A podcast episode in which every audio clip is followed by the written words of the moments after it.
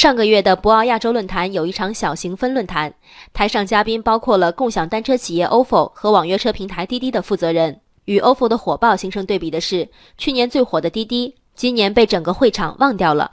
共享单车的红谁都能看到，去年约采访还能按流程安排，今年再约，恨不得我写篇作文，对方回一两个字儿，宛如长辈。但红也是有代价的，约谈、严管这种新闻几乎天天有。昨天，上海静安区新闻办通过上海静安发布消息称，四月五号起，这些路段违规停放非机动车，最高罚款五十元。在公布二十八条重点路段的同时，上海静安还透露，如果是共享单车的用户乱停放车辆，共享单车公司会被罚款。对此，有企业回应称，虽然违法的是用户，但我们有义务配合管理部门提供违法车辆的最后一名用户信息。这个虽然和但是，企业的意思说得很清楚。共享单车时代的乱和丑里，企业有多大责任？设计是其一。如果一辆共享单车密码可以被反复使用，缺乏有效定位跟踪，座椅等零部件又尤其好拆卸，那这简直是一场系统性的纵恶。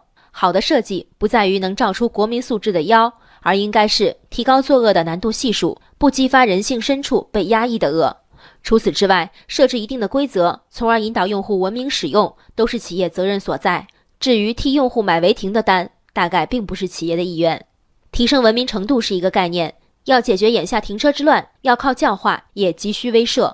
管理者和盈利者的分歧在于，这个威慑的对象应该是谁？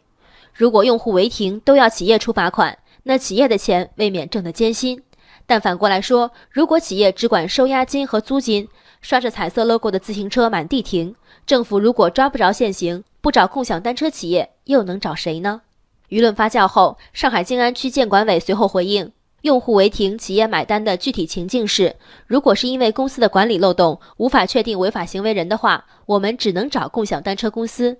这其实回到了一开始的问题：共享单车的设计如何能最大程度的避恶？如果车辆定位和身份认证系统能准确发挥作用，那么锁定违停用户不在话下。如果押金和违章罚款扣除的关联足够成熟，那么罚单开出后如何交罚金也不再是问题。面对共享自行车的违停，发出文明倡议总是最轻松的。在文明程度达成前，细致清晰的规则才是最好的过渡。有违停罚企业的命题，自会有企业锁定违章者的动力。这也正是技术和制度不断改善的动力。人生海海，见微知著。我是静文，下期静关键。